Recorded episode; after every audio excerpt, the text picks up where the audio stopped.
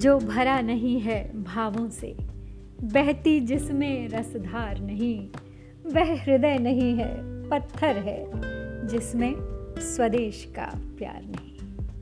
और निश्चय ही मैं पत्थर नहीं हूँ और न ही मुझे सुनने वाली हम सबको जोड़ती है हमारी मिट्टी की खुशबू।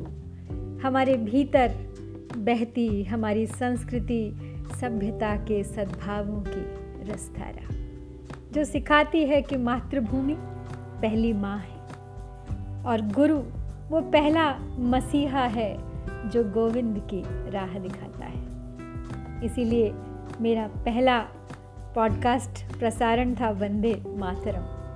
बंकिम चंद्र चटर्जी रचित हमारा राष्ट्रीय गीत, जो हमारे स्वतंत्रता संग्राम की प्रेरणा बना।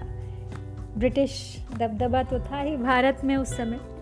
तब ब्रिटेन का एक गीत, God save the Queen, Bharat के हर समारोह में बजना अनिवार्य हुआ करता था। और बंकिम चंद्र सरकारी नौकर थे। उस समय और उन्हें ये बहुत खलता था। तो उन्होंने एक तरह की ज़िद में आकर एक गीत लिखा और उसे कहा, वंदे मातरम। 24 जनवरी 1950 को इसे स्वीकारा गया राष्ट्रीय गीत के रूप में और गुरुदेव रविंद्रनाथ ठाकुर का लिखा जन गण मन, बना हमारा राष्ट्रगान। तो पहला समर्पण मातृभूमि को और अगला समर्पण शीघ्र आने वाला है। मेरे गुरुदेव के नाम, गुरुदेव रविंद्रनाथ ठाकुर के नाम।